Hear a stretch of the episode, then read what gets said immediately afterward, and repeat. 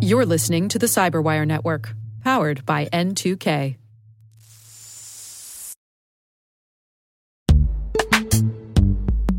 And now a word from our sponsor, Netskope. Netskope is a worldwide leader in SASE and zero trust.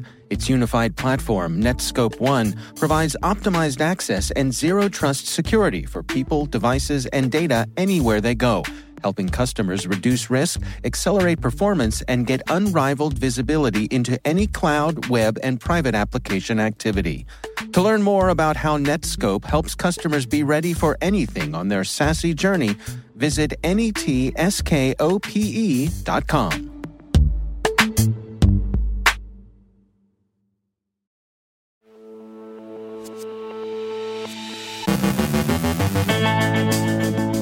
FireEye provides an overview of the DarkSide ransomware as a service operation. ForcePoint suggests a connection between DarkSide and other ransomware gangs. Colonial Pipeline continues its recovery efforts from the cyber attack it sustained. As ransomware grows more common, CISA offers advice on how to prepare defenses. A new Android banking Trojan is in circulation. Cecelia Marinier from RSA on the RSAC Innovation Sandbox. Bret Arsenault from Microsoft previews his new Microsoft CISO podcast. And yesterday, of course, was Patch Tuesday.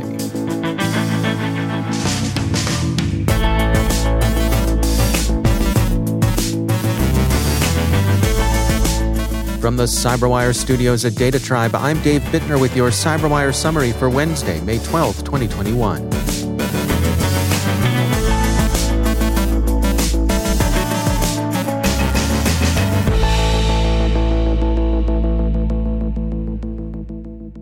As Colonial Pipeline continues its recovery from the DarkSide ransomware incident it sustained last week, various researchers turn their attention to the group behind the attack.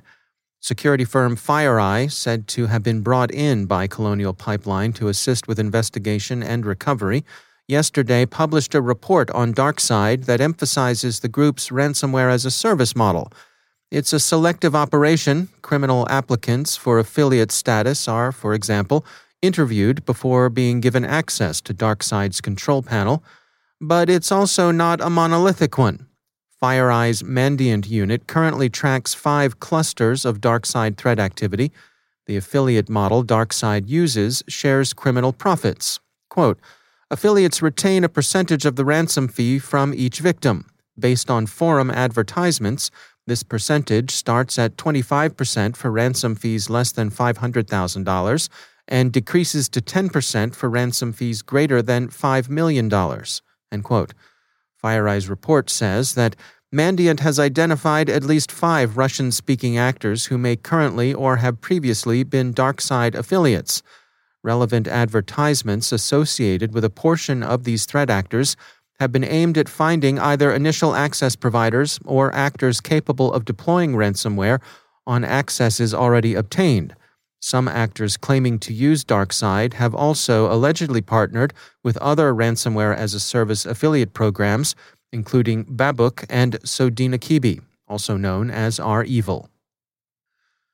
Researchers at security firm Flashpoint are interested in the connections they discern between DarkSide and REvil. Quote, Flashpoint assesses with moderate confidence that the threat actors behind DarkSide ransomware are of Russian origin and are likely former affiliates of the REvil ransomware as a service group.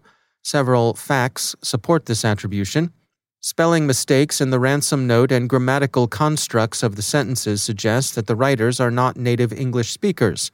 The malware checks the default language of the system to avoid infecting systems based in the countries of the former Soviet Union. The design of the ransom note, wallpaper, file encryption extension, and details and inner workings bear similarities to REvil ransomware, which is of Russian origin and has an extensive affiliate program. This shows the evolution path of this ransomware and ties it to other Russian origin ransomware families. And the affiliate program is offered on Russian language forums XSS and Exploit. As an aside, many outlets have reported with an appearance of credulity that DarkSide has forsworn attacks that amount to an infliction of social ills, and that the attack on Colonial Pipeline may be one the operators now regret. Darkside communiques have indeed offered various high minded expressions of care in their selections of targets, while their avowals have more than a whiff of late night dormitory discussions of why it's wrong to steal from people but okay to steal from institutions, man. It would, we think, be naive to take even such feeble moralizing too seriously. As Flashpoint observes, quote, it's worth noting that dark side actors have pledged in the past not to attack organizations in the medical, education, nonprofit, or government sectors. At one point, they also advertised that they donate a portion of their profits to charities. However, neither claim has been verified and should be met with a heightened degree of scrutiny. These dark side operators would be far from the first cyber criminals to make such claims and not follow through. Colonial Pipeline's website came back online late yesterday, newly armored with a reCAPTCHA landing page.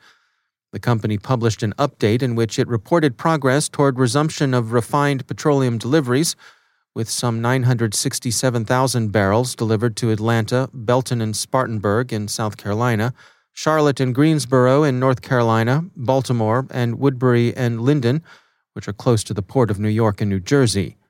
Some lines have been operated under manual control since Monday, at least, and have been moving existing inventory. As the company prepares to restart deliveries, they've taken delivery of an additional 2 million barrels, which they'll ship once service is restored. The company appears also to be addressing some concerns about its pipeline's physical security having increased aerial patrols of their pipeline right of way and deployed more than 50 personnel to walk and drive 5,000 miles of pipeline each day.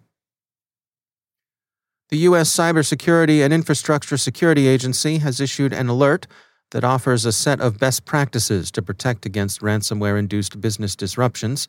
The alert was prompted by the attack against Colonial Pipeline, and it includes in its introductory section the preliminary conclusion that DarkSide ransomware affected Colonial's IT systems only and had no direct effect on the company's OT networks. The best practices CISA advocates are as familiar as they are sound.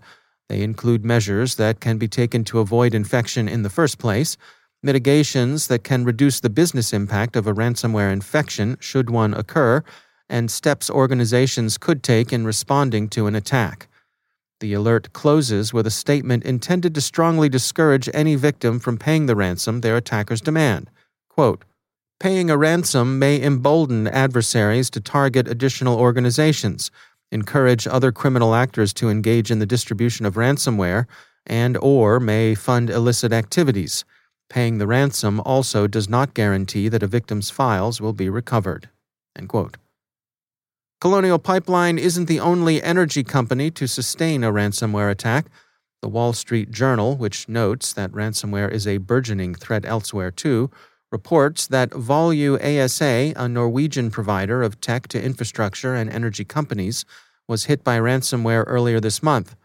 Recorded Future looks at the criminal's recent record and sees indiscriminate attacks against targets of opportunity, which appears to be the norm for ransomware operators. Among the sectors affected indirectly by mounting rates of ransomware is insurance. The Wall Street Journal describes underwriters' growing skittishness about covering ransomware risks and that such coverage has become pricier to buy. A major insurer, France's AXA, announced last week that it will no longer indemnify new policyholders for payments they make to ransomware operators. It had been the insurance industry practice to do so, ransomware payments being factored into the risk management calculus the way retailers accept a certain amount of shrinkage, that is, pilfering, shoplifting, of their inventory. It seems likely that other insurance firms will follow suit. Ransomware has become too large a problem to treat as a cost of doing business. Cleafy describes TeaBot, an Android banking Trojan that first appeared in Italy and is now engaged in fraud campaigns across much of Europe. TeaBot steals credentials and SMS messages. It includes keylogger and screenshot capture functionality. It disables Google Protect and it steals other accounts from Android settings and Google Authentication two factor authentication codes. It also shows the ability to abuse accessibility services to simulate gestures and clicks on the screen. ExtraHop this morning released a study of how insecure but widely used protocols expose organizations to cyber risk. In particular, the deprecated protocol exploited four years ago by WannaCry and NotPetya pseudo ransomware, Server Message Block version 1, SMB v1, remains in widespread use. Other deprecated and insecure protocols still in use include Link Local Multicast Name Resolution, LLMNR, NT LAN Manager, NTLMv1, and Hypertext Transfer Protocol, HTTP. The U.S. Senate Homeland Security and Governmental Affairs Committee is deliberating revising the Federal Information Security Management Act to facilitate information sharing about attacks with national security implications, MeriTalk reports. The chair and ranking member appear to agree that changes are warranted by recent high profile cyber attacks. Yesterday was Patch Tuesday. Microsoft addressed a total of 55 vulnerabilities, four of them rated critical. Adobe fixed problems in several versions of Acrobat and Acrobat Reader. The Zero Day Initiative has a summary of these patches and their implications. Onapsis, which calls this month's Patch Tuesday a calm one, has an account of the 14 fixes SAP released. Siemens issued 14 advisories for its systems, nine of which, Security Week writes, cover issues in third party components. So, patch them if you got them.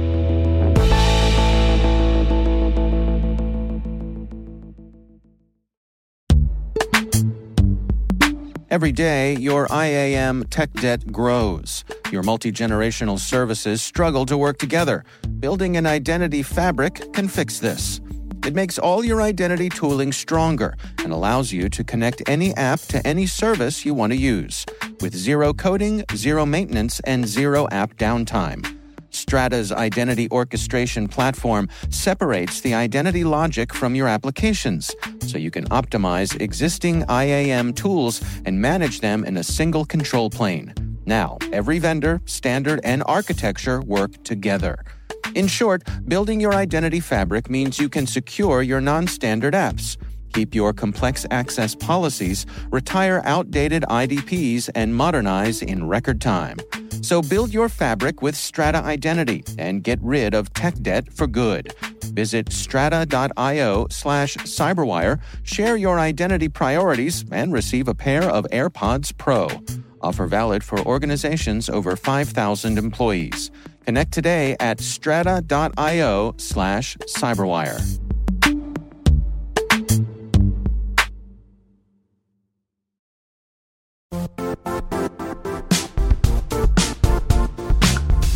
The IT world used to be simpler. You only had to secure and manage environments that you controlled. Then came new technologies and new ways to work. Now, employees, apps, and networks are everywhere. This means poor visibility, security gaps, and added risk. That's why Cloudflare created the first ever connectivity cloud. Visit cloudflare.com to protect your business everywhere you do business.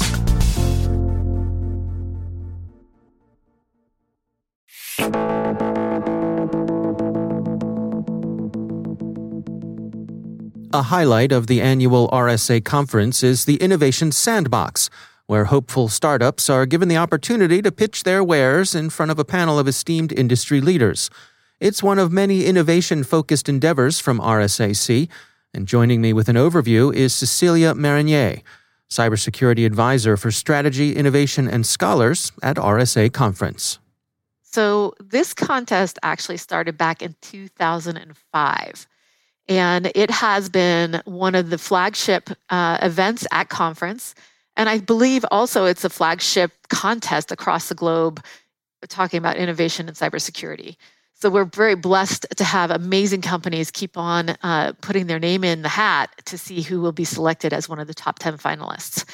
For this year, we have an incredible lineup of companies. It's, you know, I've been doing this for the past six years and this particular year is so strong. There were so many solid, amazing companies that could have made it to the stage. I actually wish I could have done two or three of these contests because there was that many that were that hmm. good. Um, so the, the, the quality and the interest and where they're taking uh, the innovation this year is really something to watch. Can you give us some uh, a preview of what we might expect to see this year? Absolutely. So, one of the things that back at the beginning when we opened up the submission process, and for any entrepreneurs, we do this about three months before contest before the conference starts. So please mark in your calendar October for next year. But when we started this, um, I had interviewed Nilu Howe, who's one of the judges. And I asked her, Nilu, what do you think is going to be innovative in this year? And she's like, oh my goodness, the reality is everywhere. And she named off at least 15 different areas where she was seeing innovation happening in cybersecurity. And it has a lot to do with the times. It has a lot to do with you know the change from uh, working from home but we've seen innovation everywhere. And what I was really impressed by is the diversity of not only the companies where they came from, but also just the actual uh, innovative spotlights that they're coming at. What are the solutions actually focused on? And it is security risk and compliance and zero trust networks, democratizing fraud alerts, cloud infrastructure security, data security protection, encrypted learning, Sec DevOps, infrastructure platform. And um, I, I, mean, just I can keep on going on and on. It mm. was just an incredible year of innovation in almost all facets of uh, cybersecurity. You know, one of my favorite things uh, when we're able to attend RSA conference in person is to wander around the edges of the show floor to find those startups, those those little companies who have, you know, some of them not much more than a than a hope and a dream, but that they really believe that they've got something that could uh, could really change things. Um, in the virtual world, it's harder to to have that sort of serendipity of discovery. But I know you all are working on making those discoveries still possible this year. Absolutely, great Great for highlighting this. We have an area in our digital expo called the Early Stage Expo area. It's on site. We have it. Uh, we have a place on site that's also dedicated to startups. But when you come into the RSA conference this year, please go into the expo area. Check out those uh, exhibitors that are in the the early stage startup area. They're all also very interesting and have great solutions. And the top 10 will be included in there as well the, the innovation sandbox top 10 companies. So if you want to learn more about what they're doing i highly recommend going into um, into the early stage expo area. That's cecelia marinier from rsa conference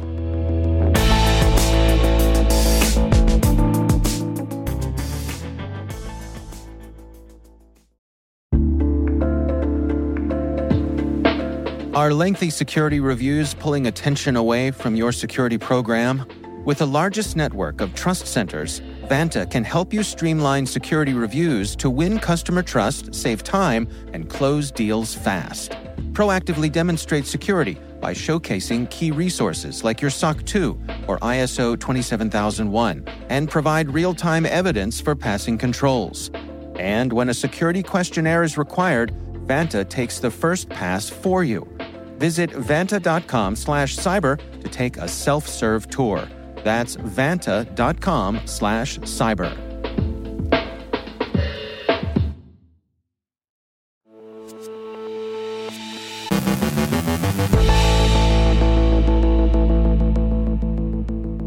I have some special news to share today. The Cyberwire Podcast Network is proud to be partnering with Microsoft to bring you a new podcast. It's called Microsoft Security Unlocked, CISO Series, and it's hosted by Microsoft's Chief Information Security Officer, Bret Arsenault. Bret joins me with a preview of the new podcast. What prompted the idea of starting the podcast was over the past year, particularly with the pandemic and people working uh, in different scenarios, I we get asked often about, you know, how do you think about security in this environment? What do you do? What are best practices? And I've had the opportunity to meet with uh, customers and partners and people from all over the globe that have really amazing and unique perspectives because it's affected people differently. Some people, uh, like you think uh, geographically, sectorally, if you're in manufacturing versus service industry. And so um, this is just a way to share um, frankly, some of the great learnings I've been able to be fortunate enough to meet with people to have those kinds of conversations. You know, one of the things that strikes me is that as CISO at Microsoft, you certainly uh, have your eye on a breadth of issues all around the world. Uh, so you're going to be able to bring that perspective to the show. Yeah, I think uh, we do have a unique position in that um, one, uh, we are one of the more attacked companies in the globe. And uh, two, we have a unique position in just the way we protect ourselves and how we how we work in that environment. So yeah, I think there's a pretty interesting opportunity from both us and our customers and partners to share some of that. What are your goals in terms of some of the conversations you're looking to have? Well, I, really the goals are should be super simple. One, get some goals on key insights and topics relative to cybersecurity but most importantly leave with like three practical things you can go do to help your position or help you with your own security mission so that that idea that that uh, that there are lots of smart people converting that into the three actions you could go do that would actually help improve your security posture that's fundamentally what success would look like at the end of each session and who are you targeting here? Are we are we aiming for other cybersecurity professionals? Are we looking for uh, folks throughout an organization who may gain from your wisdom? Yeah, I think there'll be security people are interested, but honestly, I think it'll be people outside the security realm. I think security executives who aren't steeped in security but are trying to get a simplified view on what things they should go prioritize and maybe how they should go talk to their security people.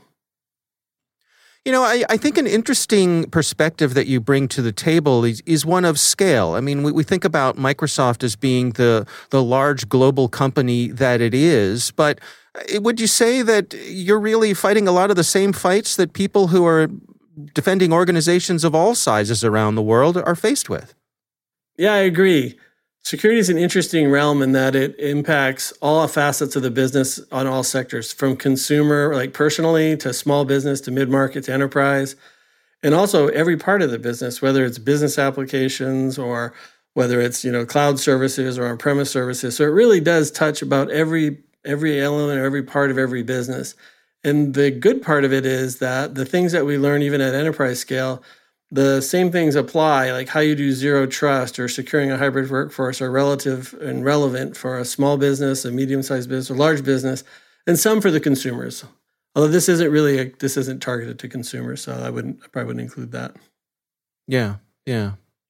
You know, as one of the most well known uh, brands, certainly when it comes to computing, but I would say just in, in general, um, Microsoft, uh, you, is it fair to say that you all have a bit of a target on your back when it comes to folks trying to come at you in the cybersecurity realm? Well, I think it's fair to say, yeah. I mean, I think I have a great T-shirt with a big bullseye on the back that I got when I took this job. So, um, yeah, no, I absolutely. You know, I think that um, adversaries uh, come after all sorts of companies and sectors and industries and regions for various reasons. Um, but yeah, certainly being a large player in the space in the technology space, we see our fair share of uh, uh, of attempts. Can you give us a, a, preview of some of the topics that you're uh, planning on addressing here on the show? Yeah, I think the topics that we want to cover is really driven by the types of questions we were hearing broadly from our customers. How to secure the cloud? What is zero trust really, and how do I implement it? Securing a hybrid workforce in the you know new world of work as we uh, slowly come out of this pandemic. And really things like that or cybersecurity skills gaps. Like most people are struggling with how to get the right talent and how to address that. I think they're topics that really address every company every business and every sector around the world you know, Bret, one of the things that I think you bring to the table as uh, the CISO at Microsoft is you have an extensive Rolodex. When you uh, make a phone call, people are likely to answer it. And uh, I'm hoping that that means you're going to get some really uh, interesting guests who are going to join you on the show. Yeah, it's a great point. The guests are who make this show. These will be like who I consider some of the industry thought leaders in security, both from Microsoft, but but probably more importantly from customers who are just doing amazing work. And the goal for them really is in every episode to share practical advice, not just theoretical work, that their listeners can actually go implement and help them drive their own security missions. All right. Well, Bret, uh, we're looking forward to hearing uh, the Microsoft CISO podcast here. Uh, best of luck to it. Uh, and thanks for taking the time for us today.